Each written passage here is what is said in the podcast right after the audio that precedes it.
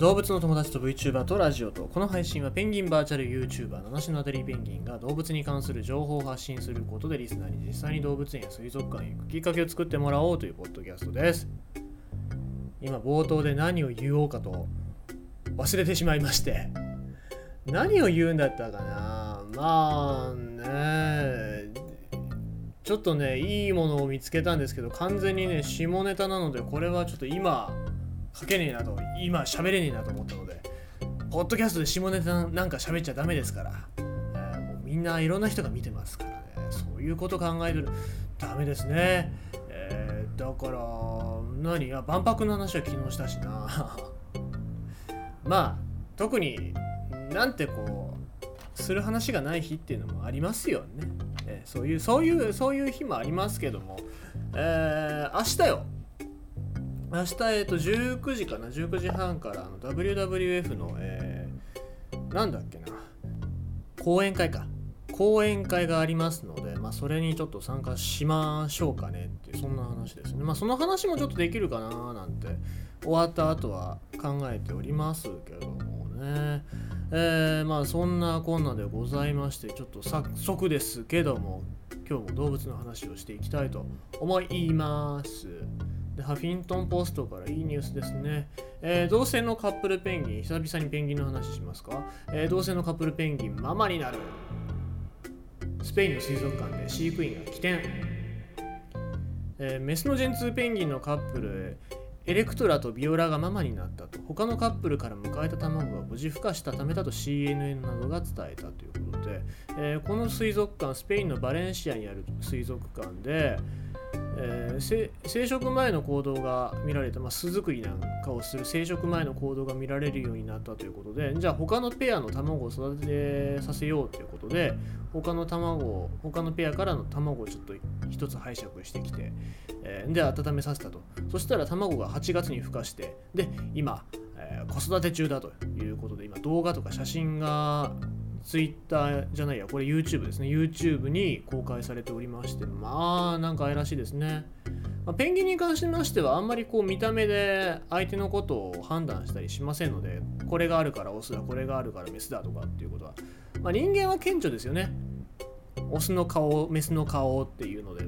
結構その繁殖相手を判断しますけれども、ペンギンに関してはそんなことはなくて、まあ、いいなと思った人と付き合うっていう、そういうところで言うと、まあなんかすごく合理的でいい生き物だななんて。僕僕は思いますけどね。えーでこの CBS ニュースによるとこの水族館で同性カップルのペンギンが子供を持つのは初めてだが珍しいことではなく同性カップルは450種以上の動物で一般的だという。そうですね。なのでえーっとあれなんですよ。キリンなんかも結構同性愛が多くて。なんだっけ？えー、群れなせシートン学園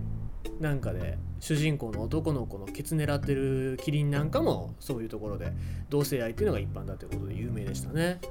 まあですけどもまあ実際のところはそんなにね、えー自然界の中で同性愛っていうのは珍しいことじゃないですからだから人間の世界でもね同性愛なんてそんな珍しいことじゃないんじゃないかなと僕は思いますしまあ要するにほっといてやりゃいいわけですよ。あちなみにちょっと言い忘れましたけどもペンギンジェンツーペンギンまあ、ピゴセリス科ですかね、えーピゴセリス族、アデリーだったりヒゲペンギンだったりジェンツーペンギン、まあ、3種類いますけども。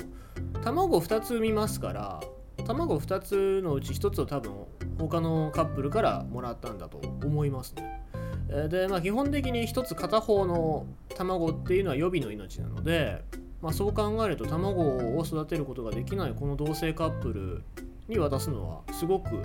まあ、飼育員さんの起点というか判断が良かったんじゃないかななんて思いますね。ってことで、えー今回は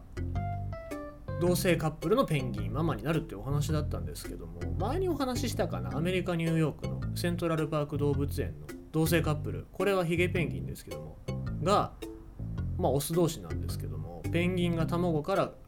返して育てたっていう一番有名な話この2羽がタンタンとタンゴっていうオスのカップルなんですけどもその2羽が卵を返して育ててるっていう様子これはあのタンタンタンゴはパパ2人っていう絵本になってで LGBTQ ですかね。今 Q がついてるんだけど LGBTQ の教育子どもたちへの教育の一つとしてすごくいい教材になってますよっていうことで世界中で読まれてる本でございますのでまあ是非よろしければ皆様ねお子様がいる方もいらっしゃるかもしれません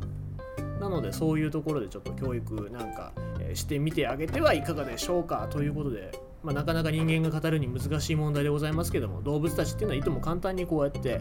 超えていくわけでございますのでそういうところから学んでみてはいかがでしょうかとそういうお話でございました。